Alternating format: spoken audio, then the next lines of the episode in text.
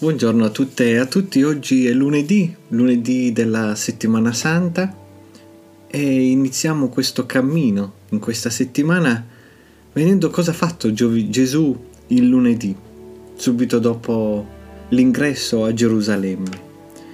I Vangeli ci raccontano che Gesù il lunedì scaccia i mercanti dal Tempio. Marco 11 lo racconta così.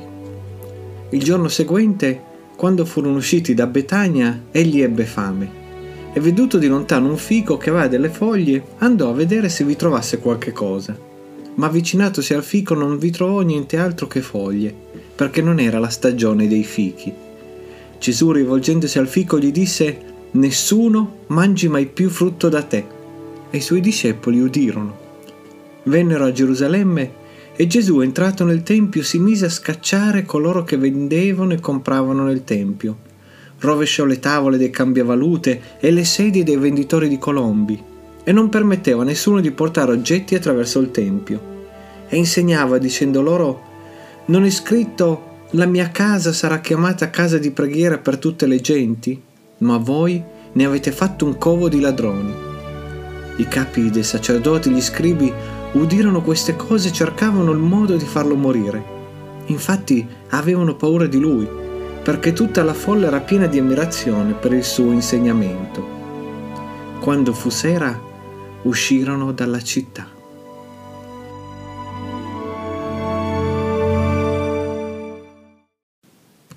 La sera, dopo l'entrata trionfale in Gerusalemme, Gesù non rimane in città, ma si ritirò nel villaggio di Betania, poco fuori dalle mura e ogni mattina da lì ritornava al Tempio come era consuetudine durante la Pasqua.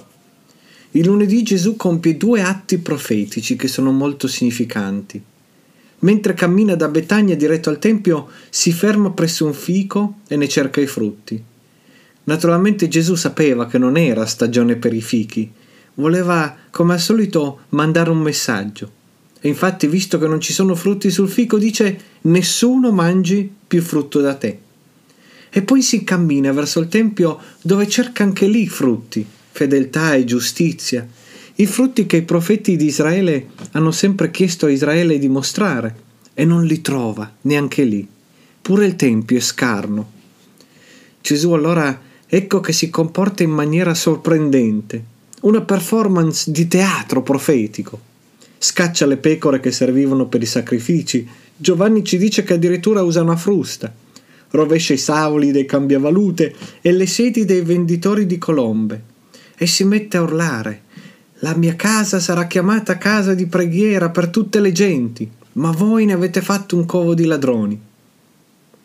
Gesù è il profeta ebreo per eccellenza e qui opera nella stessa tradizione dei profeti. Non è tanto la cacciata dei mercanti che conta, ma la denuncia profetica di cosa era diventato quel luogo è una simbolica distruzione di esso.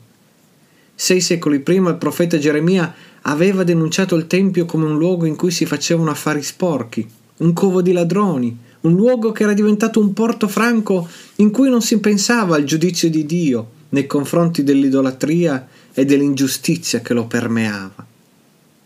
Geremia aveva anche predetto che il Tempio avre- sarebbe stato consumato da un fuoco che avrebbe arso e non si sarebbe estinto.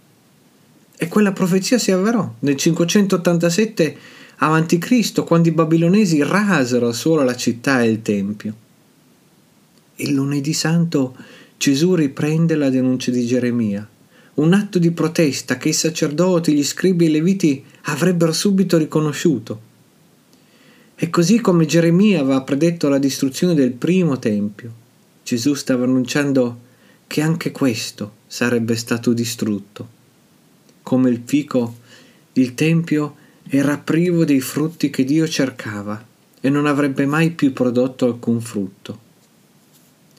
Questo comportamento di Gesù lunedì prima di Pasqua nella città santa possiamo ben comprendere fu altamente provocatorio, se non pericoloso. Marco ci dice che non fu arrestato quella stessa sera perché era ancora troppo supportato dai pellegrini presenti. Però non c'è dubbio che questa azione non fa che accelerare la risoluzione dei sacerdoti, il potere religioso che governava di fatto Gerusalemme, di farlo fuori. La, profesta, la protesta profetica nel Tempio fu la goccia che aveva fatto traboccare il vaso. Ora Gesù non era più un rabbino eccentrico, ma un pericolo, perché aveva osato togliere il velo alle loro ipocrisie. Non c'è niente di peggio per una religione ipocrita che un'azione profetica.